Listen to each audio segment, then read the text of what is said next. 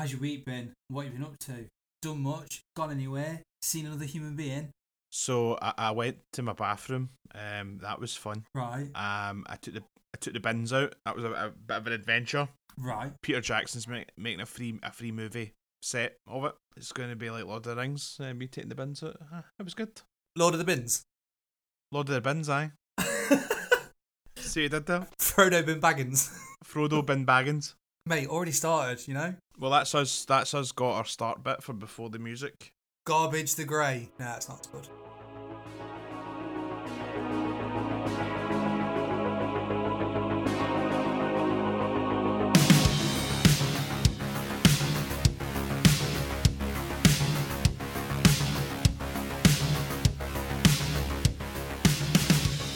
Ladies and gentlemen, welcome to Reel Good Podcast. I'm here with my imaginary volleyball friend head, that is Nick Staniforth. Hello, sir.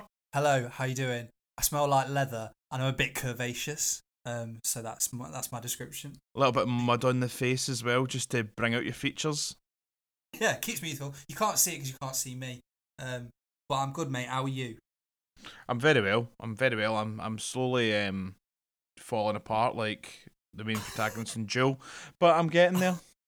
That that took a like a quick nosedive there, mate. I'm very well. I'm very well. I'm falling apart. I think that was like a 80s love ballad Yeah, was that not like um Total Eclipse of the Heart, perhaps? or a Simply Red song. I don't know. It's weird. Um, but yeah, we're, both we're both up and down, shall we say? At least we're not at the fairground, which is another Simply Red song. Don't know what that's going to do anything, but you know. What a beautiful Yeah. ginger man, Mick Is he? Anyway, Is he? Have you seen him now? He doesn't. He looks he looks scary. listen, we don't all we, we don't age well as a as a I was going to say as a nation as as as a species. We don't we don't age well. Um, you know, he's not even my same nation. He's English. I was gonna say what you what you, you mate. You're stereotyping. You've seen a ginger man and immediately thought he was Scottish. I thought he was a groundskeeper. Alas, that's not the case. But wouldn't mate? No, this it's is not. not. a podcast about the exploits of Mick Hucknall. Um, It's it's not. It's meant to be about movies. It's meant to be. We're getting off to a wicked start, as always. We'll see what happens and just go for there. You know, it's always good to just chat a little bit of shit at the start and just see how it goes. And I don't know how. I don't know how we've still got news, but news is still filtering through News is still filtering through. from the front line. The world continues to spin. Isn't it nice? Yeah, and it all still continually tangentially links to our past episodes as well. How so, sir? It's really, it's really starting to freak me out. it is starting to feel like we're in the Truman Show, and I can't wait for a bald man to try and take me out in a simulated storm in the middle of a fake ocean. Come on. News. Anyway. On? Russo brothers live action Hercules Disney remake. Now, this is madness because did I did I send you this? Madness. Yeah, yeah. You te- you texted me. Yeah. Because a couple of a couple of weeks back we were talking about Disney remakes and which ones to go for, and fuck, I can't even remember what my suggestion was. Oh, it's the Rescuers because you were like, no, Yeah. Yeah. there's more chance for the Rescuers to happen. Turns out that's not the case, is it? No. So you've got Russo brothers set to produce the live action Hercules. Um, What the? I know it's like as if the, you know they're just thinking, oh, you know, we'll, we'll do Endgame and you know maybe go for a holiday or take some time off. They must be bored in lockdown. Um, it's also got another Marvel connection in that the the writer Shang Chi is uh, set to um, write the screenplay for it. So that's David Callaham. Um, he Fancy. yeah, he's actually linked to you know so a couple of bits and pieces that we love on this show. Um, well, I, I say love. Um, you know, it's there's a couple of uh, choice picks from from his uh, oh, Okay. his past that you know we would like. So not Um. only is he is he the writer of the new Hercules, he's also one of the main writers on on. Into the Spider Verse, the second one. Uh, that we we're all right with that film. We- We we, think Apparently, we think that's quite good. That film, yeah you know, it's, yeah it's not it's pretty good. it's not bad. You know, it's Um, it's just up there. Um, uh, he also was uh, the screenplay main screenplay writer for Wonder Woman 1984. Fucking hell, busy bee then. Yeah, and before that, he just had some small series called The Expendables, which I imagine as a writer is quite light work. Yeah, I was gonna say, I was like, really? that's a that's a like so the equivalent of just the script basically says Sylvester Stallone mumbles, guns go bang, guy's dead. yeah. Where he's he's looked at every old action film and just he's gone through IMDb quotes and just gone, I love that one, I love that one, that can go in there, that could, yeah, I can move that one around. He also did the st- the screenplay for Doom, which although is a pretty poor movie, it does have that excellent one scene that's like the first person shooter scene. Yeah, but is that how much? How much did he contribute to that? He he probably didn't contribute in. He probably just wrote first person shooter scene. But I'm just stating that that that's like one good scene in a bad movie. That's true. That's true. That should be a discussion that we. That's somewhere down the line of like one great scene in a shit film. Mate, I've got hundreds like that well, there you go. because I love a good shit movie. But yeah, so he's got. We've got a writer. We've got producers. No director. I'm sure was Jon Favreau mentioned, or did I, or did I make that up? I think you might have made that up, sir. Let me Oh, have a look. weird. Looking at John, Ra- no, uh, looking at Jon Favreau or the Russo brothers to direct because they're already producing. Yeah. So his name's his name's been mentioned basically. His name is is The floating other around. person who's mentioned in this Go in the article is Danny DeVito. Of course, because let's be right. You know, so far we've had we've had one remake, and it's not a fucking live action remake. It was a CGI remake of The Lion King, and James Earl Jones came back from Mufasa. And let's be honest, everyone cried a little bit inside that we were actually hearing it again, even though he was fucking like saying it over the phone, probably. Um, uh, I Bro, James Earl Jones is like the most famous voice actor ever. I mean, Darth Vader, yeah, all, all the good stuff, you know. He, he does. Yeah, that's that's all what his good stuff. IMDb credits say. Darth Vader, all the good stuff. That's all. That's all that's on there. Um, with but with this, I think Hercules, like, if you had to pick anyone to come back to actually be in a live action version of the film they were previously in, Danny DeVito is hundred percent on that list. yeah, he has to, really, doesn't he? Plus, he's up for the cookie shit now. Yeah, he's he's No, a bit he- odd. He loves it. He's, He's- he loves a bit of the old fucking mentalness. There's plenty of fucking always sun, always sunny episodes um, to validate this, and he was good in Jumanji in the brief sort of part he was in when before The Rock took over. But I can totally imagine him as Phil in like a toga, looking really pissed off, um, but just just sort of With still the horns, though. With still like the horns as well. with the horns and the and the hooves, like, or just, I mean, to be fair, he might just be, he could be shuffling around a bit, um, because you know he's getting on. He's not, he's not the age he was. He's an older man. He is an older man, so we we already are fully aware, mate, that Hercules is like your top. Is well, first off, you picked it as a remake.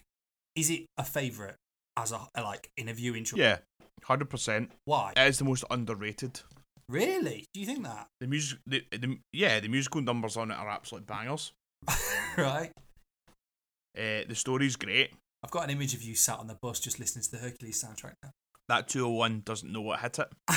Am I right in saying Michael Bolton did did the song for it? Yes, yes, Michael Bolton did Michael Bolton. did a song for it. And wait, was it Boy Boyzone or Westlife? Uh, now you're testing my knowledge. One of them. I was going to say one of them definitely did a song. For, we will need to confirm this. But going back to it, yeah. So why you think it's underrated? The songs are bangers. Songs are bangers. The story's think great. The villain's amazing. Mhm. The voice cast is really good. Um, in terms of Yeah. uh, James Woods does a great job as Hades. Um, Tate, Tate Mhm. Donovan as Hercules. Um, Yeah. Danny DeVito, obviously. Joshua. Do we need to Danny DeVito being a the the long dead? mate. I was gonna say the long dead that's sadly missed. long dead because you always say that. Oh, he's been long dead. Um, Rip Torn was Zeus. yeah. So I, I, you know, it's quite a good good voice cast so far. So looking at that cast list and going for the live action one, who would you cast in the lead role? So Danny DeVito's already set. He's in a dream, in a perfect world. His name is on the contract. He's on board. Who else is coming? Who, who else is joining him? Hmm. So the thing, the thing with Hades is, are you going to make him as CGI looking as you did? You know, he would have to be probably CGI because he's got his hair on fire and stuff. So yeah, yeah, yeah. you could go for anyone like Andy Serkis, somebody that's going to be good at a, a, a sort of CGI role. Um, Right. that that kind of thing I'm a little bit dry on. Um, in terms of who's going to play Hercules himself, hmm, it's an interesting one. You've stumped. You've stumped me. You've stumped Yeah. me, sir. So, I can I put a choice forward. So I'm gonna send you a link, right? So this fella is is currently like a big name on Netflix. People like, well, I'm not gonna say it yet because I don't want to give it away. Because I want you to see him first, and if it gets your approval, I've done it. But this guy is a big name on Netflix. He's turned up in a lot of films at the moment. Um, majority of like teen rom coms and shit. Um, I'm gonna send you a link now, and I want you to tell me your verdict. I've sent you over it on um, on Discord, so have a look. So this guy goes by the name of Noah Cent- Centin- Centineo. yeah, Centineo, yeah, who is massive at the minute. Like, he, well, he's not massive. He's been doing all right. He was rumored for He Man when they were doing a live action He Man. With that, I can see him as Hercules if they're going for that sort can of. see him as Hercules more than He Man. Yeah, like that is that's teenage Hercules in my eyes. It's a good show. For Meg, I'm going to throw a mad one out purely because I saw a name on Twitter a while ago and I was like, that's so crazy, it just might work. Ariana Grande? Yeah, plus she can sing as well, so that would again, you know, you you give yourself a good couple of. Hades, interesting one. Again, bit of a mad choice. I've just thought of one. I've just thought of one. For who? Who's Can, I- this for? can I give you mine? Christopher Walken. Christopher Walken for Hades. Hades. Uh, Yeah, yeah, possibly. it's weird, but I just thought of it. I think I don't know if he's if age is an issue there, but I can I could I could see him Christopher Walken from like ten years ago doing it. Or no, same. No, we'll just tart them up. We'll just tart him up. Oh. And, you know, do that de-aging thing. Um, Do that de-age. I don't mean like in Boondock Saints, like when they put a dress and that on. That was just degrading. But I mean, like you know, they do that de-aging thing they did in Irishman. Fair. I will see your I will see your Christopher Walken and raise you Hugh Jackman. Interesting. Interesting.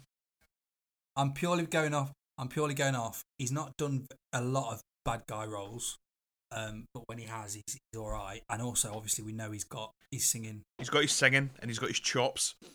He's got his chops, got lovely chops. So, but then with going from there, who would you? Who would be the Zeus to Hugh Jackman's Hades? Should we just get Christian Bale in just for the fuck of it? Then we'd need to cast Michael Caine as Pete. just have him in his Phil. And then, and then, uh, oh, Phil, sorry, not Pete. What the fuck am I talking about? Phil. it's.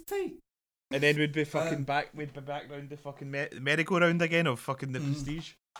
That's perfectly fine. Um, I, I'm, I'm, I'm excited for this, mate. I know that like the common consensus is like, oh god, another remake. We had our discussion last week about remakes. You had your, I'll be honest, it was a rant um, about remakes, which I was 100% behind. I've had some good feedback on that rant, by the way. I've had some good feedback on that rant. People have said that it was welcomed. I think, yeah, it's good to see a remake being made, but again, it, it needs to be sporadically put placed amongst new releases. Yeah, Disney, they now, I think, are just saying, well, let's bring everything that we had 30 year ago forward for the Mhm. kids that haven't seen it. Because a lot of people, I think Pixar's made the jump forward. yeah, But the, the, the, the hand drawn stuff hasn't made the jump forward in terms of that's kind of been left behind, unfortunately. Mm. Um, one I hope they don't make is Aristocats. I hope they don't make that as a live action. Why? Because you just don't like it. No, I just don't get it'd be the same. Yeah, yeah. Be very Lady the Trampish. Yeah, and Yeah. Lady Tramp is good, but it's just, just, just I just don't want to see live action cats. It just doesn't. it just doesn't. It doesn't fill me with joy. Um, I just think it's weird, mate, that now you can go on Disney Plus and you can type in a title and get three versions of it. Or do you know what I mean? Like it's just weird. Um, but you know, hey ho, Hercules could be good. Um, Dwayne Johnson had a crack at it and it was all right, but this would be a bit more chirpier. Um, Again, Yeah. again, you switch your brain off with the Dwayne Johnson thing. It's perfectly fine. yeah, it's Works well as a piece of entertainment. Yeah. Th- three stars, easy. Yeah, up for this. Up for it. Up for it. Up for it. What I Uh, will say is that the more um, Disney Plus will get the absolute fuck smashed out of it because obviously it's May the fourth. So Oh shit! Yeah, yeah. So I expect Need- Disney Plus need to sit down and- watch a bit of the trilogy. You know what I mean? Lord of the Rings, obviously. Of course, yeah. uh, moving on to other news, mate. We uh, further down, further down the rabbit hole. Uh, see what I did? See what I did, Or? Golf Hole if you go to the original movie. We do. Um, what else Yep. is on the list, mate? That's So you get Space Jam excited? came out with a poster, They did. and I'm I'm not sure of the timeline on this, but it come back off the back of a hat It did. So being uh, posted, and then they and then they went, oh shit, we better get a fucking poster out. yeah, Um, I, I don't know if it was I don't know if it was accidental or what, but yeah, LeBron James uh, put a put a photo up on his Instagram, I think, or Twitter. Yeah, it was Instagram. Um, with it was just the hat with the logo of the new film. Um, what so a lot Space Jam, a new legacy. Ooh, Yeah. Big King James dropping the spoilers. yeah. What's your what's your excitement level on this now, mate? Now we've got a Zero. name. Zero. We don't need we we don't need a second Space Jam. The first No. one's fine. Is it? Now that I've watched the Michael the Michael Jordan documentary on Netflix, I especially don't need a second one. Just leave it as is. What what what can we add? What what can we add? well, it, it's happening. You can't you can't stop this train. The problem is, Nick, it's been happening for about ten years. Yeah, fair. I remember. Yeah, I remember this getting talked about quite a while back. Yeah, LeBron's changed teams about six times since they first announced it. That's not even me being like me being like sarky. Like I'm just genuinely saying he has changed about six teams. That's crazy. Um, I mean, yeah, it, it seems to have changed directors more times as well than he's changed teams. right. The guy that's heading up now, um, I believe is the guy that did Black Panther. So yeah, it's no Ryan Coogler is, from my understanding, on writing duties. Um, which Oh right, okay. straight away though, like that's that's a really interesting like involvement. Personally, I think the director is uh, Malcolm D. Lee, who did. I mean, to be honest, his back catalogue ain't the best. He's done stuff like Girls Trip, which is all right, which is not a bad film. But he did Night School uh, with Kevin Hart and Tiffany Haddish, which I was just not a fan of. Um, but I think you know sometimes all a director needs is a really good script, and when you've got someone like Ryan Coogler involved in it, that's really interesting. Also, the fucking music's being composed by Hans Zimmer, which I've only just realised, which is mental. But yeah, Why? I, pff, no idea, mate. I, Just give me, just give me some of that. You know, that, that jam. You know, the song at the start, Space Jam, Oh, man. and but not, but not. I believe not I an can fly. Ke- no? Not an R. Kelly, not an R. Kelly song, obviously now. You know, for obvious reasons. Um, you know, maybe a wee Jason Derulo song or something like that. Do you know what I mean? mate. Fucking seal, fly like an eagle is a banger, and I don't care what anyone says. Odd, yeah, get Seal. Go and find what he's doing. He'll be in that fucking bush over there kissing roses again. you fucking idiot. Um, Seal, what are you doing? Did you know? I did know. Yes, I did know Seal. When it snows, yes, yes. When it snows, yes, I know. He's always up for. Cl- I tell you something. Seal is always up for clapping. Yep, Seal's always up for clapping. I'll tell you that for free. wow. Um. So yeah, your enthusiasm levels for this are at zero percent. Aye, and the fact is that they, they keep moving it on, obviously, because like you know they're having issues or whatnot, or it gets pushed by the wayside. They having to keep changing the people that are meant to be in it. So originally it was meant to be featuring like Steph Curry, Kevin Durant, and stuff like that, and now it's featuring totally different newer guys because these guys are either retired, past it, had issues, you know, whatever. It, it's mental. Like um, the original one was amazing. Like it had the the biggest names in basketball and at, at that time in it and they they put it out and they thought they were going to make nothing you know it, it wasn't even meant to be like the kind of lead film for that year made 230 million pound you know just just like that sink in What p- pound or dollars? 230 million dollars don't try and narrow it down like you know 200 like if I came up to you and said 230 million dollars there you go Nick you'd go like no it's fine it's not pounds it hasn't got the face of Elizabeth on it I'm not taking it Why do I? I do not sound like that at all. I'm just saying that's your like official voice. all right, fair, fair. You're starting to sound like the guy for Gangs of London. Aye. So, oh, more on that later. Aye. Um, so, so with this, uh, yeah, if it happens, it happens. I think it's weird to think that we've not really seen anything from Bugs Bunny or Daffy Duck or. That, I keep group. seeing stuff online as well about like the masks going to appear in Pennywise for it, What the fuck? Where the f- no? Don't believe this. and I'm like. I'm like, it, because they're trying to do like a Warner Brothers crossover thing. shut up. Whatever. I don't, I, mate, I Whatever. Wherever you've seen that, just burn the source. Burn it. Um, kill it. Kill Yeah. it if you have to. no, trust me, trust me, I, I want to burn the source, but I'm just saying that this is what is being perpetuated out there. that sounds That mad. this is going to happen. Oh yeah, in March 2020, photos taken on set of a brief recording of the Rat Party were leaked online, revealing that the film will feature characters from other Warner-owned properties: The Mask, The Joker, The Wicked Witch of the West, Pennywise, and Lord Voldemort. What? Uh, what? What? What? What? What? I mean that that just sounds like the Backstreet Boys for like It's yeah. It sounds like um, they're trying to go for the Lego Movie route of getting loads of different characters from different, obviously like uh, properties and sticking them all in. let's just get all our boys in. Yeah, I don't really understand how that works. Uh, no, I know, me neither. mate, mate, Pennywise in a kids' film. That would be interesting. See how that plans pays out. Um, but uh, can't imagine it to do very well. See how many kids you've got greeting in the foyer by fucking half time. Therapy. Um, right, moving on from that because neither of us can really give a shit about it. What else is on the list, sir? So yeah, this is the trailer that I was like, "Have you seen this?" And then you were like, "What? I haven't seen this." Well, I don't know why. I think I saw a link and just didn't click on it. Um, for some reason, clickbait just didn't work for me on that day. Um, and I saw it and just You didn't sort- put two to two together. No, That's what it is. No, obviously not. Um, but I've ju- I actually watched it before this podcast. So this is for HBO's Lovecraft Country. So it's a TV series Yep. that's coming out in August. That'll be on HBO. So hopefully we should get it around the same same time, probably on Sky Atlantic, as always is the case. Mate, give me a breakdown because I don't know what the fuck's going on. It just looks horrible. So it's essentially based on the Lovecraft horror universe, and I don't I don't know if this is part of some overarching like deal between movie theaters, HBO. There's a lot of Lovecraft movies getting made just now as well, and, and certainly this this follows uh, a, a young gentleman that moves state. Um, through, I, I don't, it doesn't tell you which state it is, but he's, he's I don't know if he's coming back home as well. It's very sort of wishy washy in the trailer in terms of details, but essentially he comes home by the looks of things, um, and there's a a beast terrorizing the kind of area where he lives. Um, it's set in like 1940s, 1950s. I got the kind of vibe of.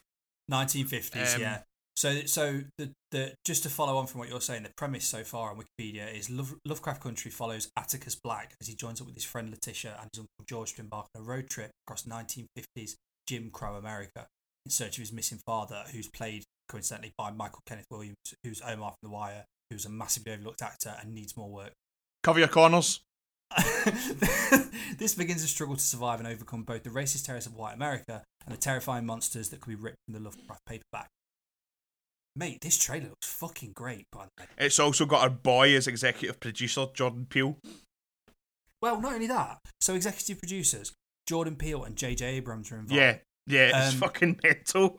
Mate, Jon Jon Demange is uh, producing the pilot, and he actually did um, a couple of episodes of Top Boy. And I don't know if he's down for direct, but straight away, like that's crazy that that his name is going that far. Um, oh, he will direct and produce the pilot episode. The talent involved in this, I'm excited. Like I, the fact that I didn't know anything about it, and now obviously this has all happened. See from the trailer, did you not get the idea as well that things will be quite like episodic in terms of there's going to be a different sort of evil each time? Uh, what gave you that impression then? So what gave me that impression was that the the sort of leopard looking thing that, that Yeah. appears to attack them from that appears to be like an overarching thing. But then right. Okay. they've they've released online like the the sort of uh, names of the different episodes, Okay. and it seems to be like one's called Holy Ghost, right. one's called Jigabobo, which Right. is I believe a play on words. Um, there's a, a rewind, rewind 1921, so I'm getting like a kind of vibe of Twilight Zone, kind of you know these Got sort of different different sort of. Each week it, week is going to tell, or each episode's going to tell a story that's m- the same characters, but it's a different thing. um, Right. in terms of So, either a different so- protagonist or not. You're going with like monster of the week essentially. Yeah, Yeah, cool. Um, bit of the, possibly, bit of the Buffy. mate. Yeah, a bit of the Buffy. I'm, I'm, I, I don't know. Like to be honest, I, I'm just excited for it because I think what's really got me interested about it is HBO recently. They've turned out stuff recently that's a very dark subject matter and not and not the typical sort of stuff you would expect to see from HBO, if that makes sense. I.e., Chernobyl, which obviously was a wasn't a horror story, but might as well have been. Um, but it was a then- fucking horror. It was a real life horror story. yeah, exactly. And then from there, The Outsider recently, which we, I've talked about on like previous podcasts, like that was a really interesting TV series from from Stephen King, like a Stephen King Yeah. book, and is very had a lot of supernatural elements in it. Um, and then now we've got this, and they're all very, very intense, like full on stories. To be honest, quite you know, I've I've always said looking at sort of television in terms of horror, I've always had an issue with the likes of American Horror Story purely because I remember being really excited to watch to get involved in this thing that's like was is now massive. And my issue with it is it wasn't scary for me. The horror element didn't actually It's more. I get more of a psychological vibe from it. um yeah, maybe like I don't know, it was all like almost like a mellow melodrama like sort of element to it that I just wasn't a fan of. But then looking moving around obviously with streaming services and various channels and stuff when you've got shows like Stranger Things and we've talked about I've talked about in the past like Haunting of Hill House, I think it's fucking fantastic and everyone should watch it if you haven't seen it. I'm really interested about TV like various networks and companies are looking to television to tell horror stories, which I mean, we'll both agreed like this looks fucking great. But I think this leads on to another sort of HBO property that they're like working on, which we've talked about in the past, is they're making a Hellraiser TV Yep. series. So this is crazy that like suddenly, I don't know if a penny's dropped or what, but TV networks are well, HBO obviously specifically are looking at horror and going, this is actually a really good venture that we've not really gone down as much as we have. I mean, there's been plenty of you know psychological thrillers. You've got shows like True Detective that you know was was chilling for the wrong reasons. Same with Chernobyl. Yeah, just this is crazy, mate. Like, what's what's your thoughts on both this and Hellraiser for starters? Because we talked about Hellraiser a while back. Yeah. Um, Oh, that was the movie, obviously. what's what's your Um, thoughts? Yeah, It- It's good in terms of. I, think it'll play quite wisely alongside a new movie in terms of you'll have the movie.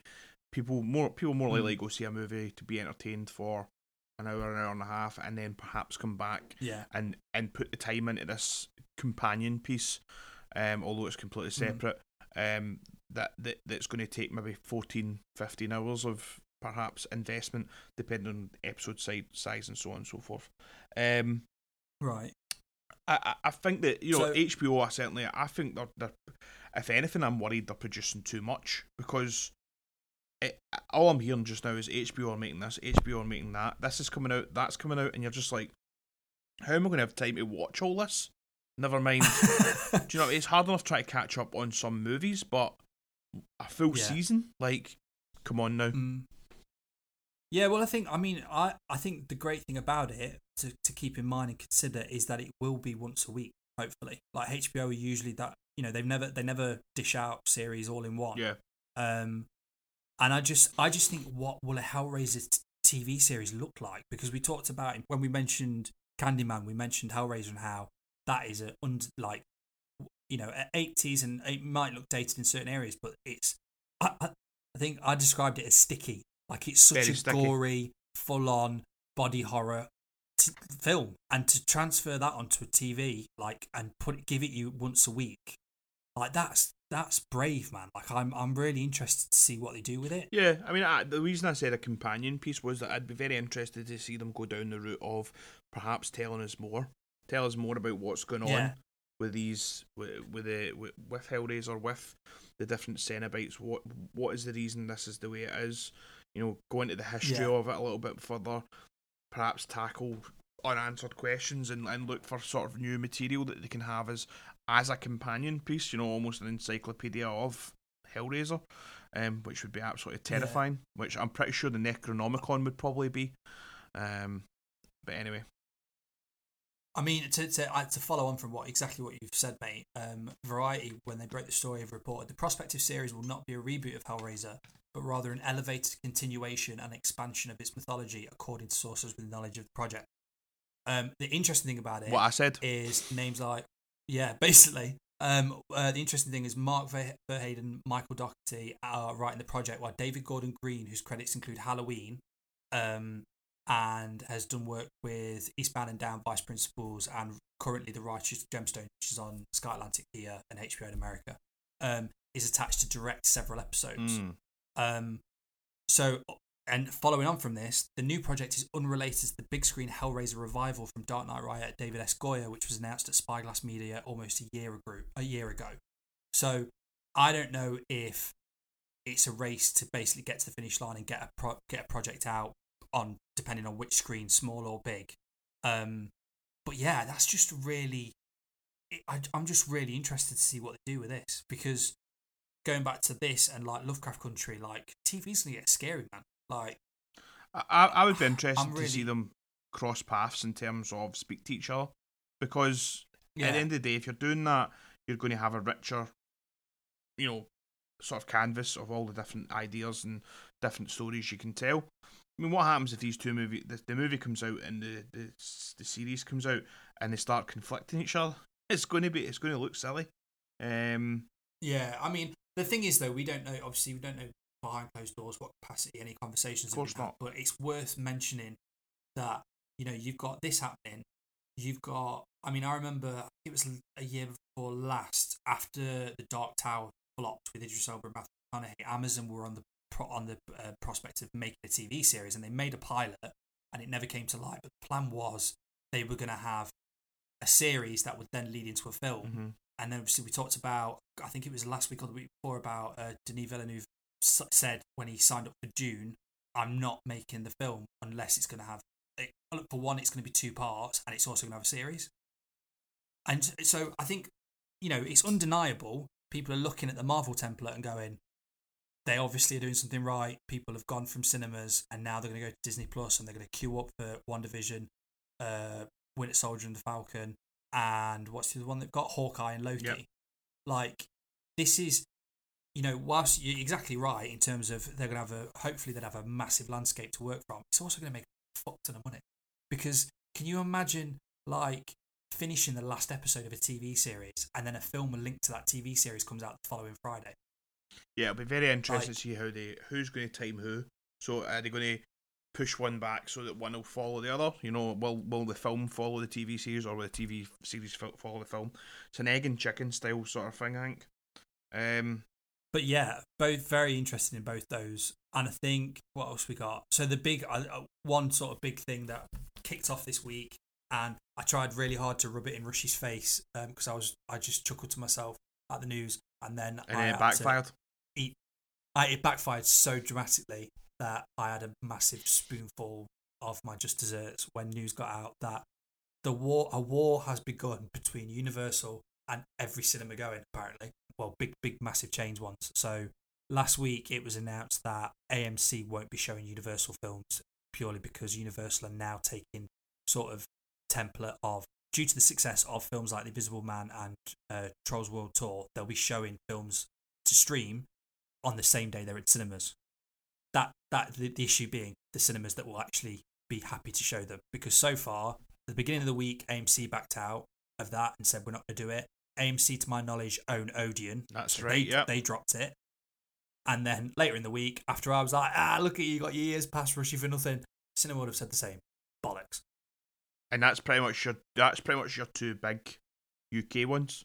If we if we want to talk purely selfish, they're the two big UK ones. So mate, this is madness because straight away this means like films like yeah, uh, I mean I think what did I say Bond, Fast and Furious, a- any any similar Invisible Man, Bond, Fast and Furious, um, Candyman. like they will not be going in cinemas. Well, it's Showcase and and uh, sorry, Cineworld and Odeon cinemas, which is insane because like Insanity, absolute insanity. like we I I mean obviously like we we said I joked about it early in the week. I said, well, you know, you you'll end up just coming. You can come with me to go to see it in Cineworld. And then Cineworld have jumped on and said, we 100% agree. We don't feel it's right that Universal are cutting the profits that they could be making in cinemas to go and see it yeah, at home. You had a really interesting argument a couple of weeks back about when you saw Trolls and that you were spending 15 quid for four people to watch a film that would cost you 40 quid max in a cinema. Yep. Now it's, admittedly, now it's come back and bit you in the arse a bit. What's your thoughts on this now? I think it's good just now when we can't get to the cinema, but I think we need to keep cinemas alive purely because I, I've worked in one, uh, and so I, I've seen it from both angles. Um, yeah, going to cin- so in terms of going to cinema is expensive, right? I understand that. I understand for some people, even some people, the cinema might actually be out of reach in terms of something to go and do once a week or even once a month. It might be a, and it's a very special treat for some people. However, cinemas rely on the big pictures to bring in people, and then they can try and make money off the food. Very rarely are cinemas making money off the tickets themselves. Um, so with regards to that, you're you're essentially stripping out the larger titles and you're leaving cinemas with what? You you you you look at Universal. Universal's one of the larger players that's left. So you're stripping out. I would probably say about a third of releases. Cinemas aren't going to be able to survive. I think on less You say less releases. Well, you say that, mate. I mean, looking in the in the broad scheme of things, right? So yeah, you're right. Universal have got a massive corner of the market at, to a point because oh, oh, you know straight away I'm just pop films are popping in my head that Universal won't be showing in cinemas. So like you said, Candyman, but like Jura- the next Jurassic Park Yep. sequel, Jurassic World sequel, that won't be going. That won't be up. But then, particularly with um, cinemas, their saving grace will be they've got that Disney and and essentially Disney and Fox, Fox owned by Disney, will be showing. They'll be showing those films, and then you've got Warner Brothers to an extent, I suppose. But like, that's still. I just I can't understand. I can't imagine for one. There is no way in hell I would sit down to watch a Fast and Furious film or Jurassic World at home No. we've talked we've talked about it in the past about I we cannot wait to actually go back to a cinema and have that experience and that genuine like communal joy of watching a film and laughing at the right moments and jumping at the scary ones and to have this happen like we talked about I talked about a couple of weeks back about I really want to take my dad uh, to see Bond for his birthday Yeah. that won't happen now like can you imagine not seeing a Bond film in a cinema what the fuck Yeah, like, it's so what? it's so strange, and it's it's totally. But it, for the cinemas, it's the right call. In order to say like, look, we're not we're not putting up with it because they're going to lose out on loads of money, Mm. and that, that I, I think it's the right call. It's the for now What? Sorry, it's the right call. Just to clarify, the Sorry. right call to what? the to- right call to- to say we're not going to show them Right. Okay. because they're they're they're, they're basically saying to the, the the studios if otherwise, or just you do what you like, and we'll just take the scraps from the table. It, it needs to be a partnership, so they need to say like you can have this, and then it'll come out on on on. I mean, even if they said cinema release one week or two weeks, and then it comes out on digital, Mhm. which it's not that far from at the moment. In terms of, I know that digital releases have moved a lot further forward now than physical releases. Um, we're, Right. we're in lockdown just now. It's good for the the lockdown environment that they are releasing stuff and, and we can watch um you know movies as as we go um and we, we're getting new things come out because god knows we need it it's it's not good when we go back to normal well what will be inverted commas normal um way of living Right. that we're not going to have these cinemas packed to the rafters on on opening nights i mean you only have to look Yeah. at the thing we talked about last week about the marvel endgame part Yeah. and and how that cinema was like a fucking football field you know what i mean it was like Mhm. nuts um it actually made me a little bit anxious because i was like i would not like to sit in there i like a quiet cinema Right. but right. um, it, it's it's very much a case that the reactions and the experience is what you're looking for. I'm not going to have that same experience Yeah. sitting on my couch, even if I'm watching it with Mhm. other people. I'm not going to have that experience. It comes from Yeah. going, getting your popcorn, sitting down, not making too much noise so you don't piss me off and I don't hook you, um, and enjoying a movie. Do you know what I mean? It, yeah. Is Tenet coming out by Warner Brothers as well? Uh, Tenet's yeah, Tenet's Warner Brothers. So that's that fucked. so that's that's it. Well, no, because it's Universal there. Oh right, okay, right, okay, that's fine then. Sorry, I got I got confused.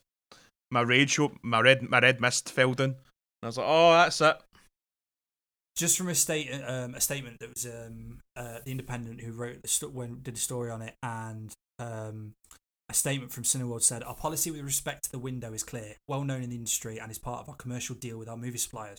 We invest heavily in our cinemas across the globe, and this allows the movie studios to provide customers all around the world to watch movies in the best experience. There is no argument that the big screen is the best way to watch a movie. Universal unilaterally chose to break our understanding and did so at the height of the COVID 19 crisis when our business is closed, more than 35,000 employees are at home, and when we do not yet have a clear date for the reopening of our cinemas. Today, we make it clear that we will not be showing movies that fail to respect the windows as it does not make any economic sense for us. We have full confidence in the industry's current business model. No one should forget the theatrical side of the industry generated an all-time record income of 42 billion last year dollars, and the movie distributor's share of this was about 20 billion.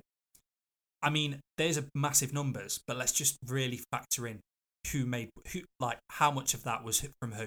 Do you know what I mean? Like Yeah, Disney probably put a couple of good chunks in there, and Marvel. Do you know what I mean? Like stuff like that. I'm like, mm, yeah, that's fine. But you know, I mean, to put it, put, put to add more numbers to it. So Universal have uh, revealed also in following on from this big statement that the Troll sequel, which was released on the 10th of April, has since made an estimated 100 million in North America alone. Um, and that's just money. From, so that's just be, yeah, and that's just been at home. But yeah, I don't know, man. It's I can see I can see arguments for both sides, really. Can I just put one more Um, point on as a caveat? So Yeah, go on. They the the main thing I can I can understand that Odeon, AMC, Cineworld will be worried about is this could just be the beginning. Yeah, hundred percent. You know, and I think that's why they're like, we're not, we're not going to show them. Then if that's the way it's going to be, I think they've just basically Mm. they've drawn their line in the sand and said this is this is where we are, and it, it is what it is. I suppose we we as outsiders can't really say much more than and let the chips fall where they may. Yeah, yeah. I mean, as long as to, to- you know, there's plenty of other films like we've said. I- you know, it's fucking hilarious that Tenet still hasn't had its release date budged because Christopher Nolan is adamant that that film is coming out on the day that they've said. Um, whether there'll be anyone allowed to go into a cinema to actually watch it is yet to be seen. But yeah, man, I just I, I think I think all we can do is what, exactly what you said, like let the chips fall and wait for the day when we actually can go back to cinemas Yeah. because those num- I mean god the numbers for the for the first couple of weeks of being actually able to walk into a cinema will be astronomical um and Universal might go you know what maybe we were a bit hasty as it will be with everything, Uh, man. Like we'll be yeah, so yeah sick of being in the house, we'll probably all just fuck off. and Yeah. be- you know, I mean, it'll be a fucking, it'll be a home invasion dream. we'll see we'll see um mate so you as well uh, last but not least in terms of news you put something on uh near the tail end and I know nothing about this so break it down Nothing for at all. if you please. So it's just something that's came out, came out in the last couple of days that you, I'm going to butcher the fucking pronunciation of his name. Yu Sang Ho, uh, right the man in charge of Train to Busan and uh, the new follow-up Peninsula is actually making a series for Netflix. It's going to be a horror right horror based um this seems to be the kind of the, everybody's going this route so you know hbo's on it netflix like fuck we need to start making stuff. So they're they're although you could say that it, netflix were ahead of that because they obviously started writing stranger things and apparently yeah, stranger well, Stranger Things stranger things series 4 is apparently going to be the scariest yet um from what i hear. Uh, we'll see. So this this new series anyway going Uh, back to what i was talking about is called hellbound.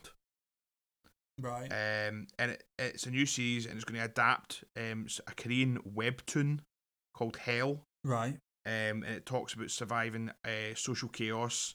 Uh, and it's a group of supernatural beings, and they condemn people to hell. Sounds delightful. It's Um, a new. li- uh, I'm just looking at this story. So this is from Empire. A new religious group inter- interprets them as the will of the divine. This sounds mad. I mean, it, yeah, um, I mean, we talked. You, you, we talked at length last week about um, Train to Busan, which a banger that was. Um, this, I, I mean, limited information at the minute. Your excitement levels so far, where are you? quite high, Top, middle, or bottom? top, middle, or bottom. Cool. to quote Michael Barrymore. um, so I would say I'm excited, but need to know more. Cool. Whereas Yeah, with that Lovecraft Country, that was like the taster menu of what what that's going to be Yeah. about, and I was like, I'll take two doggy bags to go, thank you. um, I mean, the thing, uh, uh, the obviously the thing to factor in in this is we don't know when production will start on it purely because of current circumstances, and at the minute, yeah, like Netflix. Netflix, we've said Stranger Things, Haunting of Hill House. You watched The Kingdom, didn't you? We've talked about. it. Did we mention this a while back? We mentioned it. Not I haven't. I haven't watched it, buddy. So I'm not going to be able to give you. So. I thought you'd wa- no. I thought no. I thought you'd watched it for No, some reason. you mentioned Um, it to me, and I said, "Oh, do you mean the movie?" And and I Right. I, I didn't think you the meant. Jamie Foxx classic. Yeah, I didn't think you meant the movie. Horror horror seems to be the new the new period drama. Because for a while it was all period drama. horror is the way to go. And out of those, mate, so far, so on this list, so we've got Hellraiser, Lovecraft Country, and whatever, what Hellbound. Um, where's where's your most enthusiastic? Like, where's your your interest lie the most? My interest would, would, would have to lie with what I've seen. And and that's Lovecraft Right. Lovecraft Country because Mm. uh, the other things I haven't seen anything about. I only know tidbits about it. Although obviously Hellraiser's a, yeah, a intellectual property that's current and you know is there. Um, I would say I would go with that. I, I like to experience something new. cool, nice. So that's pretty much all the news for this week. There's been a lot of it, as we've said, which is great. Review wise, we didn't unfortunately we didn't see Chris Hemsworth kicking anyone else No. this week. Um, that's done stupid numbers yeah, by the way. it's done insane amount of numbers.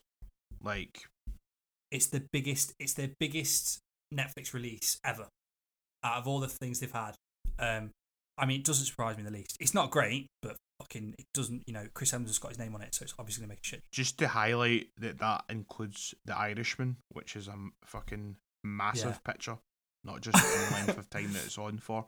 But But I think I think that, and I suppose that's the very reason probably why it's done so well is because it was a it literally a wham bam thank you man like a Friday night popcorn film, and they've got it on the right place at the right time. off the Um, bridge, off the bridge he goes. Did he make it? We don't know. Um, mate, I watched. We I mentioned it last week uh, to you off podcast, but I was, and I completely forgot to highlight it um, last episode. But I've been watching uh, Defending Jacob on Apple TV Plus. So that's this is be like a mild little review about it. If you don't, no, it's fine. Cool. I don't mind. It's got our favorite. It's got our favorite man in it anyway. Snowpiercer, shield shield carrying, sweater wearing murderer who is shit at it. Chris Evans. That's exactly it. Apple TV Plus released. I think we're now into the third episode, third or fourth episode, I think, of Defending Jacob, which is based on a book of the same name. It's got Chris Evans in like top top billing as the father of a son who is accused of murdering another classmate, um, and he he's I think he's um, a district attorney who's taken off the case immediately, obviously for, for the obvious reasons, and it's all about trying to confirm whether his kid is actually a piece of shit or Are you are, are you not guilty? and man very interesting sort of story to be honest because it deals with a lot of interesting elements that seem to be prominent with a lot of murder mysteries of recent where it is you know straight away in fact a lot of the elements from outsider whereas the, the neighbouring area completely ostracized the potential suspect. Do you know what I mean? He immediately becomes the black sheep and can't be trusted. Um, he definitely did it, and like it's it's guilty until proven innocent. Um, unfortunately, and Yeah. the uh the book um has actually like done the rounds. It came out in 2012, and it's worth mentioning that the son is played by uh I can't his name. Um, It's, it's, it's, the, the, kid, from, from, it, it, is it not? He's the He's one of the yeah, it's Jade, Jade Jaeden. Martell. we got there.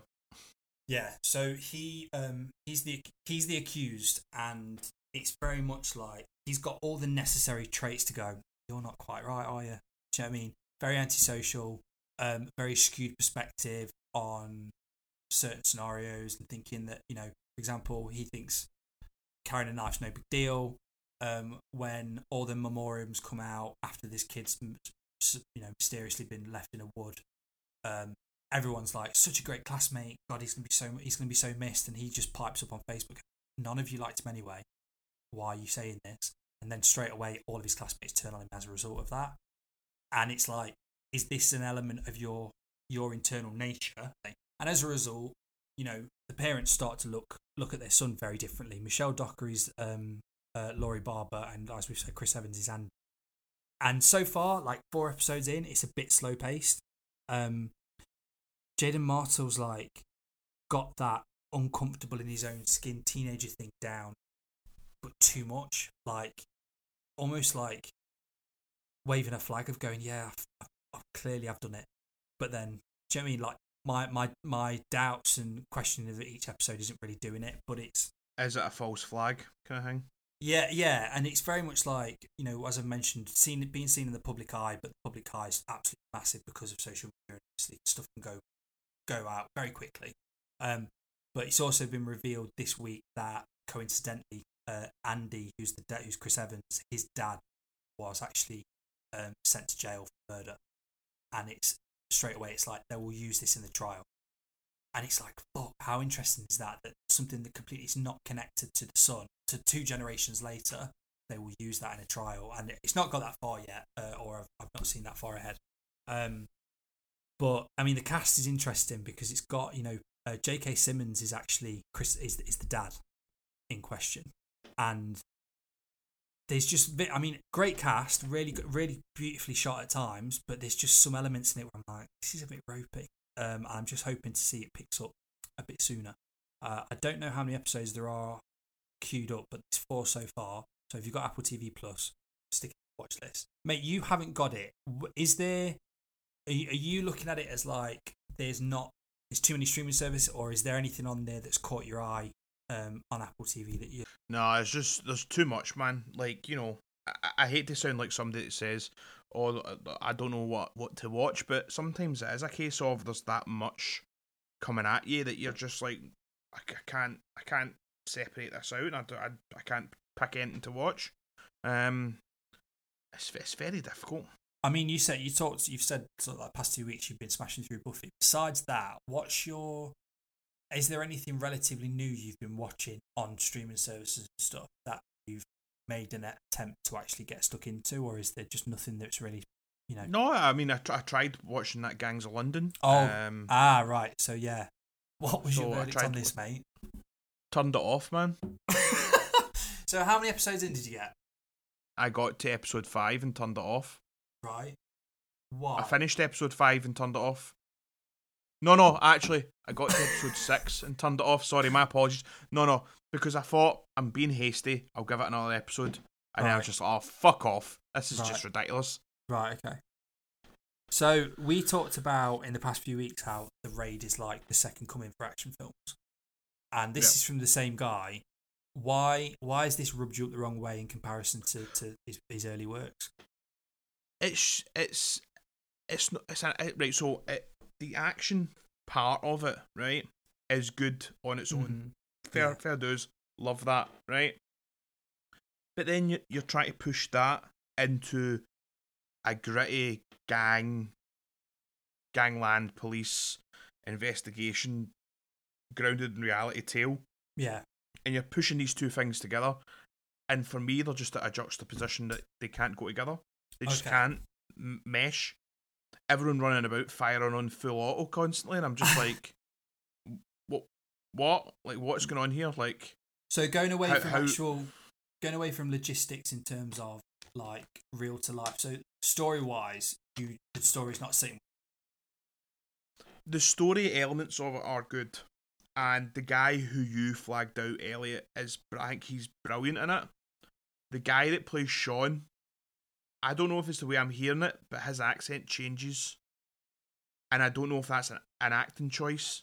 I, I- Right. I don't know if it's an acting it's an acting choice, right? Or is he really really posh when he's talking to some people, and then when he's talking to other people, he's putting on like a fruit seller's bloody like Well, it's- all right, it- mate. You know what I mean? It's it's weird. I'm I don't know because it says here that he's actually. I didn't realize he's actually from um, Kingston. So he's he's been quite sort of he's a man of like many talents. Like he was in Green Room and he was in Hang the DJ, a Black Mirror episode, and he was also he's also been in he's one of the Shelby brothers in Peaky Blinders. So he's got Yeah. sort of a, a fucking Birmingham accent in that, whilst they're all all his accents questionable.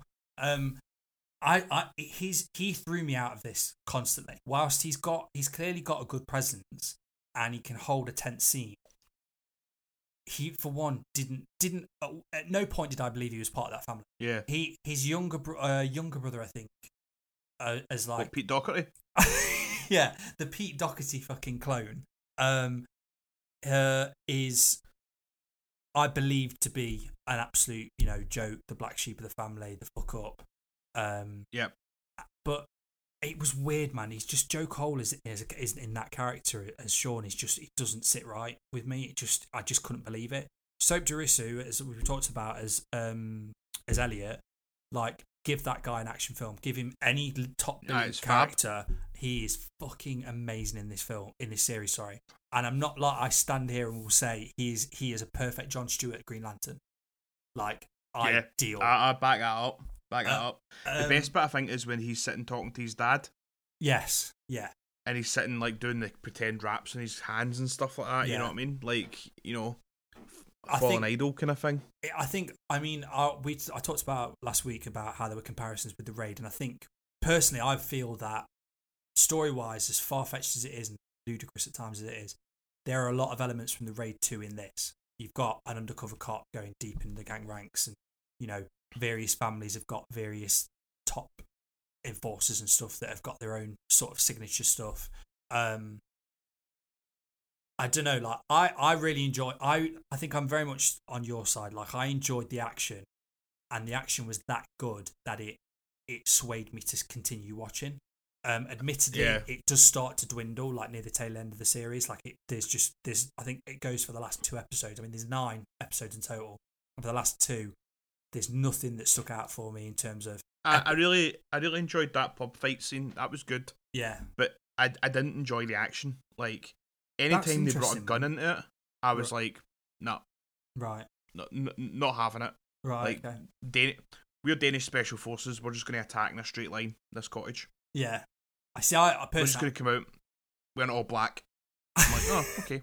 but I think I think Why did Why did you not just do the thing with the roof to start with? Just do that to start with, I don't know rather man, than I- just opening fire. I think I think Gareth Evans is clearly and you know, look at films like The Raid and The Raid Two and this. He is a guy who's looks at the visuals and the aesthetics of stuff and goes, "That looks cool," and that's it. And how can I Yeah. ramp it up? I mean, personally, I think episode five is like one of the best episodes of TV I've seen all year, purely because I can't believe that exists on TV. But yeah, understandable, mate. Um, but I It I- me.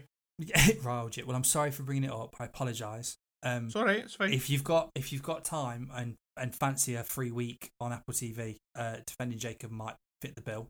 But yeah, so far I'm gonna hold out and see how it goes. What else we got to talk about? Aha, Aha. Oh, what else we got? Oh, the Last Dance. Shit. You know what? I had, I just added that halfway through this podcast as well to talk about. You've watched this, mate. Yeah. I've not touched any of it. How good is it? Because everyone I know that's watched it has gone. So this is brilliant. caveat: I, I I am watching it. I've not Right. watched all of it. Okay, um, because it's but it it's once it's once a week anyway. yeah. So it's basically following the the the the kind of tail end of Michael Jordan's career and Right. what happened with regards to the Bulls. And it's weird that it kind of has a sort of tangential link to the way that Moneyball plays out. Right. and okay. that they do talk about right okay you've got michael jordan who is the best basketball player on the planet at that time Mhm. hands down he's running loops around every day and he can't be caught however the team round him is completely dejected so Right. how how are they going to manage that and it's Right. about what happened in the internal politics of that what i'm getting from the documentary is that they get rid of michael jordan to try and make the rest of the team better Ah, right. Okay. Interesting. or they they, they, they tried I don't think- getting rid of is probably a very strong term but they, they kind of worked out a way of Michael leaving the team to then the team actually growing so they could have a full grown team because obviously if you put all your eggs in that Michael Jordan basket yeah. then he break, then he breaks his leg Yeah. the team's nothing Yeah. Exactly. Um, you know what? I've not watched it myself yet, but it remind I was getting a lot um I was getting a, a similar vibe from a documentary that came out a while ago in 2013 called The Class of '92, and it's act it's Right. about um uh that's essentially about the six key players of Man United in '92. So it was David Beckham, Nicky Butt, Ryan Giggs, Phil Neville, Paul Scholes, and Gary Neville, and it's interviewing all of them and basically saying this is how we work together, and then how they obviously all went off in their area, and you know and I think this this seems to be doing that sort of thing. So, like in terms of what you've said, in terms of links to Moneyball and how one key player can elevate the team and take that out, what you do following that. What's it giving you, sort of, in the perspective of basketball? Like, are you a fan of it prior to this, or is it very much like Moneyball in terms of it's a sport you've got no interest in, but now you want to watch more? It's an alien sport to me. I've never really watched. Um, I've played more video games of basketball than I've. I've never watched a game of basketball. Got you. I mean, I'm not a big sports guy at the, the best of times, but right. essentially, it, it gives you a good a good insight into how life would be if you were in the NBA. Right. Um, is it something that everyone would enjoy? I would say yes, because Michael Jordan is big enough a name that he transcends the sport he originated in. Yeah. You know what I mean? There's a reason why he's the only person as a like well, apart from Janoski, but he is the only person that has Nikes named after him. You know what I mean? Yeah. Like Nike Air Jordan. You know, it's a full it's a full range um, at this point. I think I think it's really good that like Netflix have got this on. I think it, I don't know what channel it's shown in America. I'm not sure if it's on Netflix or not. But um, but yeah, I really want to watch it. It's just and it goes back to what you're saying, man. There's just too many fucking channels with too many like too many streaming services with too many things to watch.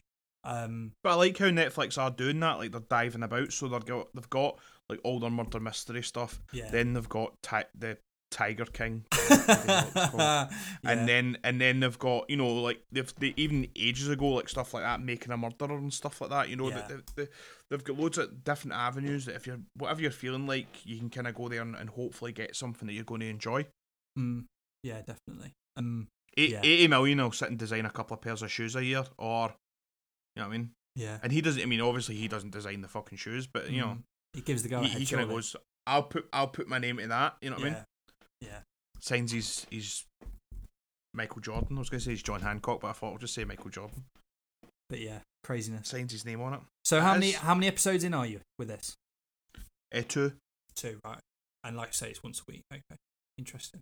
Um, well, I got time to catch up, I suppose. Not like I'm doing much else. um, but yeah. Uh, so moving on from that, mate. You we had. In fact, let's go through. We're going to start. We're going to start something new, right? So essentially, what we were thinking was, news is starting to slow down. Releases aren't happening, as it were. So what we're going to start doing is we're going to start looking at directors and our works in a sort of se- in a sort of serial aspect, starting in the beginning, working our way right through.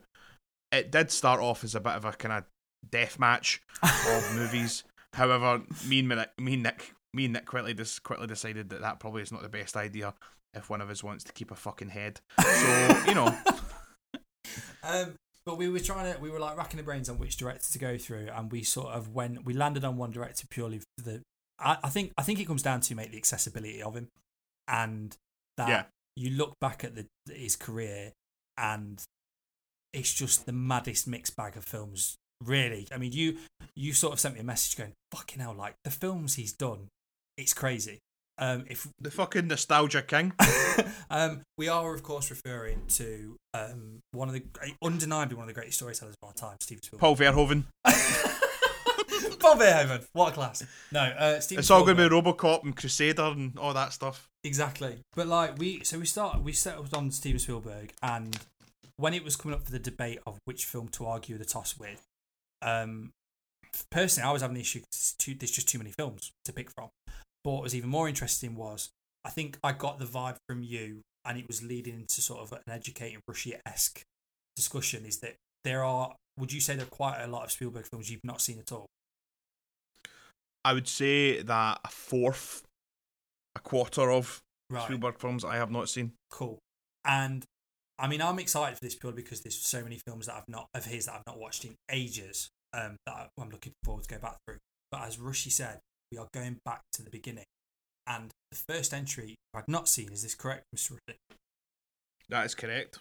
Um, so first film is uh, is Duel. Basically, this was a TV movie that was released in America in '71, and then got wild release in Europe in '73.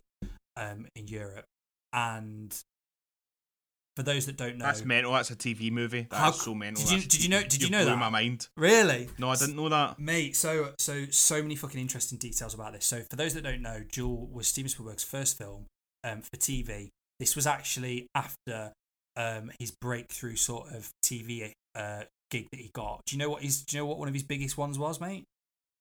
Was it not on the Twilight Zone? No. Well, he did the first episode of Columbo, Oh, and from there, right, okay. he he basically um he he got he read this so his assistant came to him with a story from Playboy magazine called Duel about a salesman on a road on driving to go go to a job and get, tries to overtake a, a, a truck driver and the truck driver not very happy about it continues to essentially drive this guy off the road and you messaged me after watching it like holy shit you can see everything in his career in this film and And you can, man. It's it's, it's scary. It's actually scary. yeah And then you can see how this movie influences later works of other people. yeah so it's insanity. So what did you get from it on first viewing know nothing about it what's your what's your perspective because I for starters mate I I always love every week suggesting a film to you that you've not seen and coming back and going fucking this is brilliant so where does this So that you can live vicariously through me. mate I just I, I just love it I just think it's so good So essentially, this film. podcast is like Get Out, and you're like cutting my brain out and fucking implanting yourself in my fucking brain. Is that what you're saying? there's a scary place to be um That- but yeah that is scary. so first viewing what did you what do you think It's such a simple premise. yeah A guy, a guy overtakes somebody. He doesn't overtake him badly either. Probably No. does a very good job. I don't drive. I don't know, right? But you know, he's out there in Mojave Desert and all that, yeah driving about, and he overtakes this truck that looks like the vehicle at a Jeepers Creepers, right? Yes. So he overtakes this this pure manky truck, and the the the funniest thing about that is that see how when he is behind the truck and the the it's obviously giving off like heavy diesel fumes. yeah yeah He, he starts like choking in in the car, right? But then there's a very interesting bit where it shows him choking. It then shows the exhaust pipe mm. almost to be like showing you that character's thought of oh that's what's causing that yeah, yeah. i'm going to take over this guy so that i can get around them and then and then continue my journey Mm. and then from there it becomes this just bullying of the bigger the bigger um truck which is then conveyed almost as a weapon yeah you know there's very sort of threatening close-ups of the tires and it runs along the side of the the vehicle you know Mm. as he's passing the vehicle, almost to be like, is he going to move? Is there Yeah. a, you know, amping the tension up? And then once he gets past him, he thinks it's fine, but then it, it escalates even further from there. Um, it's such a simple premise, and there's very little dialogue outside of this guy's head. Yes, yeah, that's But the other thing I was going to bring up. Um, because so originally, Big Steve actually wanted to cut fifty percent of the dialogue out of the film. Um, and the TV Light network was really reluctant to do so because they were just saying like people haven't got the attention span for TV because it's only I mean the film itself it was actually more uh I think it ran like seventy minutes so it's not even that it's an you know it's an hour and ten minute film which is crazy and like you said 74 minutes for the TV version. I think that's the version I watched was 89 minutes, though. that's crazy. Um, and yeah, for his for Steven Spielberg's first effort, I think straight away the vibe you get is this is Jaws on the road. Yeah, 100%. You know, when it, and then he starts checking behind him, checking in front of him, Mm. you know, where's this truck going to come from next? But it's it's various ele- interesting elements, like you've said. There's no dialogue. There's very little dialogue in it apart from like the inside his own head, paranoid about why this is happening, what have I done. But great elements of like Rushy was saying about when he drives past the car, the the actual truck. It, it, Spielberg like does this great, you know. He's, I, mean, it, sound, it sounds weird. Like, doesn't he do well? Of course he did. Fucking did because it's Steven Spielberg. But like he drives, we're driving past it. You you are sort of engulfed by the sheer size of this thing, and it's Yeah. it is it's all brown and rusty and, and archaic, and it's like it's essentially like a monster on the road. And the other really clever element of it is that you never see the driver. This truck is Yeah. an is an entity that is following him. And what was great is, I mean, a lot of people compared it to very like Hitchcockian in terms of it's you know even some you know even some of the score in it. There's a very much like a psycho element near the end that I was like, this does I was going to say that. This does- there's like a, a, strings. yeah. like you know what I mean, and and the when it's like when the, the tensions start to ramp up. I was going to say that. I mean, it's just, it's just, I think it's crazy. Like I read an interview, um, uh, Empire did an interview when they did a special issue purely on Spielberg, and Edgar Wright interviewed him, and basically said that Baby Driver was, uh, uh Duel was a huge influence on Baby Driver, in how Spielberg essentially brings life to to a vehicle, you know, and and how he sort of handles the camera going around scenes because the clever thing about it as well is that whilst this is a really long journey for this guy getting chased by this demonic truck that, of a faceless driver, is he was using one strip of road and constantly just going up and down it. And anytime, basically, anytime there were close ups on him, there were cameras being used to get shots of the car that would later be used for other shots that were reversed when he's driving down the other side of the road. And he was just being essentially really economic in how he how he filmed it. Um, but like you say, such a basic plot, so minimal cast. And what was your? I wanted to get your thoughts on um, when he actually makes the pit stop into the bar, and the truck driver Yeah, pulls and he's up. trying to suss people out, and So- and he's only he's only seen the guy's boots from before, but when he's in the petrol station, yeah, when the guy asks him if he wants a radiator hose, and he says, "How many times have I heard that before?" yeah. Which mean- you know that comes back to bite him in the ass. Well, is as well. I mean, that's a really great element of storytelling in itself because that I look at Yeah. that and then look at Die Hard of making fists with his toes, and yeah, how that then ends up later down the line. You know, I I just I think it's I think it's crazy that you know to look back on someone as big as, as Spielberg and see that first film and go shit like this is this is literally the workings of a master in his infancy like really going into something that's so simple and is almost like a horror film yeah, yeah. I Um, mean, there is elements of horror, especially when he's in that um sort of like petting zoo yeah place, yeah and it, it drives through the animal cages, and there's a rattlesnake there, and the woman's chasing about all the the animals. Yeah. Um, and there's that bit where he's in the actual, he's in the the phone booth, you know, calling, and Yeah. you can see the truck coming and coming, and you're thinking, can he see the truck coming? is he going to get out of there? Like, wh- what is going on here? Like, I mean yeah um, just, and I, I, I made a comparison between that and the Matrix. right okay all right yeah yeah yeah there's a bit in the. Matrix with the, the phone booth. oh I fuck thought, was man. like, that's, that's yeah quite, that's a, quite a weird, that's a definite nod a weird thing. Um, Um, and I liked how you know the car became a character yeah through its use of like its its warning lights and its bells and its whistles and the, the it doesn't have actual bells and whistles, but you know what I mean. yeah The the the buttons and the the radio as well became a kind of character. You know, almost like the comedy relief for the guy himself when he's like in the car and he's laughing away at the radio. Um, it, it, it was a it's it's just so weird to see that. You know, such an accomplished director we know now in his first sort of major movie. Obviously, he did short films and TV before Yeah, that. yeah. Having so many bits in place that he now does. Yeah, yeah. I You mean, know, so ra- sorry, go on. I was just going to say, rather than do point of you know uh, someone's point of view, he does a lot of kind of very tight close ups on people, and like you said as well, he did. You know, he made the truck feel larger than life by only, f- you know, filming a certain part of it, so it fills the screen. Yeah, You know, and it, it it's it's so it, you know you can see that if you look at things like Jurassic Park. Mm. When what do you see? You see the T Rex's foot first to give Yeah. that impression of this, is, how, big, it this is. but I think as well. I mean, there's a great. There's a. I love that there's a really great shot of going actually going under the the, the like base of the truck, and you can see everything turning the and and like it's essentially you're going under its innards. It's like going under like exactly what you said. It's like going under the underside of a dinosaur. And what's really great or is, like a dragon flying Yeah, over the yeah, top or something like that. You know what I mean? Like a, a monster. yeah, and it's I, th- you're under the belly of the beast. Like Ex- that, exactly. it's i mean the great a really great element is um the final sort of big big third act is when when you know this story of what Spielberg himself com- refers to as like a David and Goliath story. When Goliath does get it, uh, there was really sort of big pushes and shoves between Spielberg and the studio for the the climax to be a big explosion and to see this thing go up in flames and, and have the hero like you know cheering to the fucking heavens going I've done it.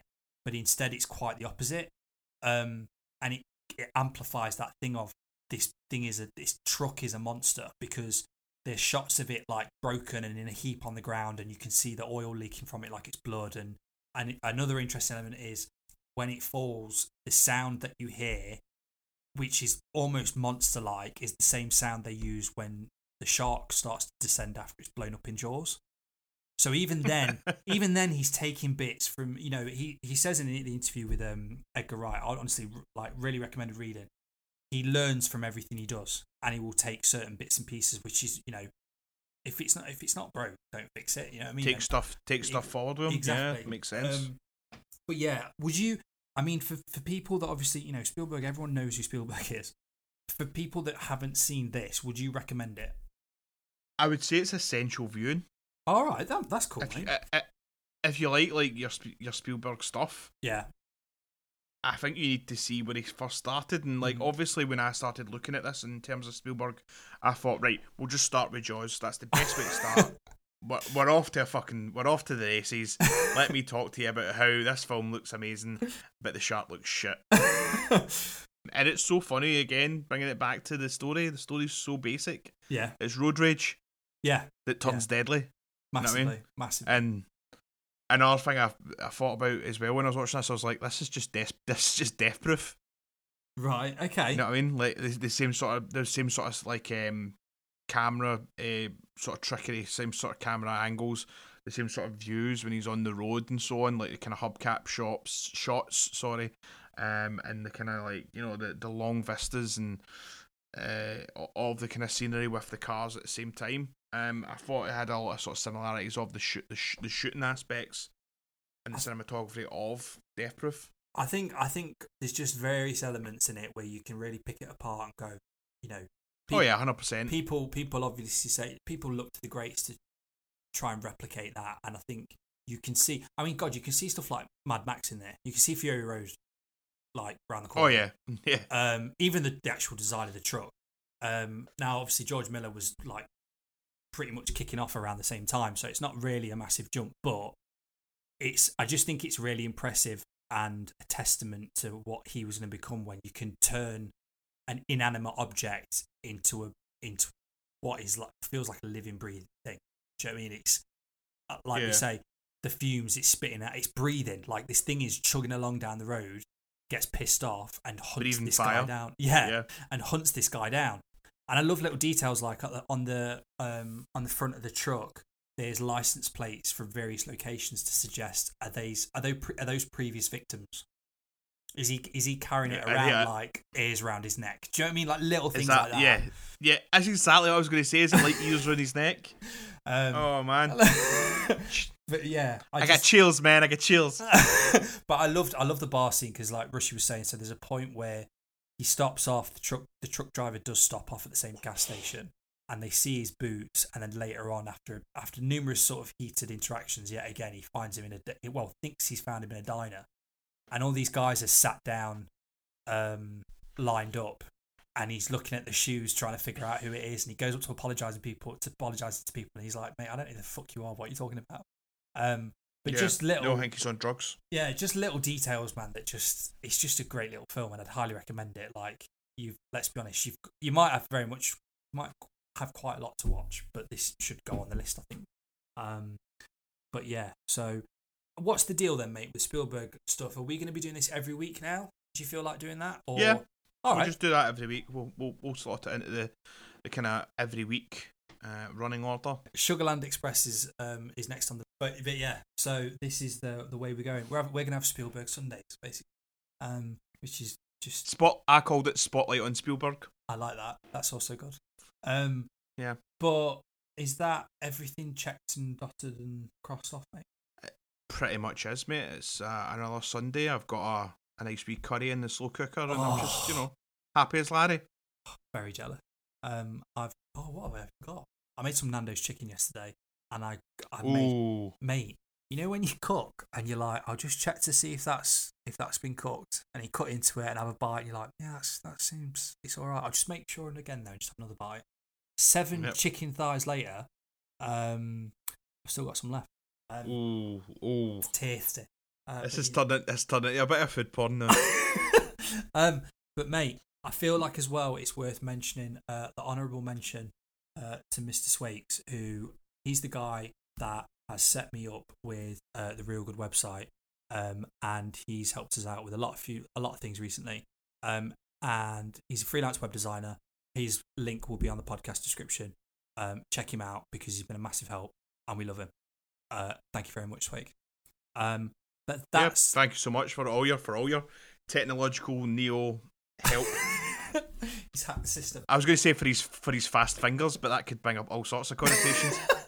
Mate, well, you know, he types pretty fast. And that's we'll keep it Yeah. PG. Um, but that's it. That's it for this week, mate. anyway, if you'd like to hear more, you'd like to, you know, dip your toe further, you know, you can find us in all the good places iTunes, Spotify, SoundCloud. You can also get in touch with us if you feel that way inclined. Why would you want to talk to me? Maybe about some, you know, slow cooker recipes or what I thought of a certain Steven Spielberg film. I'm happy about anything, you know. I'll talk to you about what's your favourite soft drink, you know, What is your favourite soft how you can mate? get a. Oh, my favourite soft drink would. Oh, oh, hold on a minute. Is a mug root beer. Interesting. Love a good root beer. Okay. You know what? I don't think I've had one. Some people say it's like medicine, but you know, I like it. Awesome. Or a can of Rubicon mango, which is a Oh. lot easier to find over here. Yes. Good shout. Very good shout. Very nice with a curry. That's why I've got six of them in the, the fridge.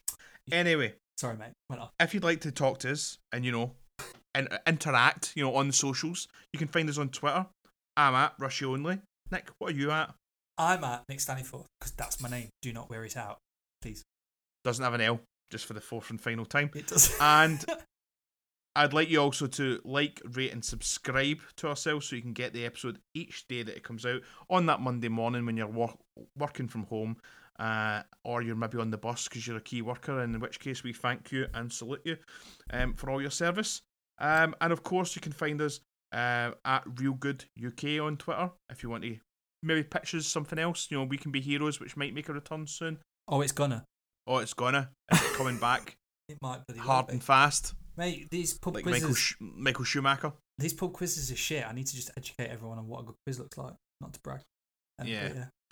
All these Zoom quizzes that people are having while people are hacking your details. anyway, that's all from us. We hope you have a wonderful week. We know it's going to be difficult working from home, but just stick with us. We can make through it together, and we can outrun this monster truck that's coming after us. I'm going to leave you with the way that my working week is, with an oh, that's got to hurt, and it's from Final Destination 3 when young Erin falls backwards and is impaled on a nail gun that fires directly through her skull. I hope you all have a great week. Keep on trucking. and I love you, baby.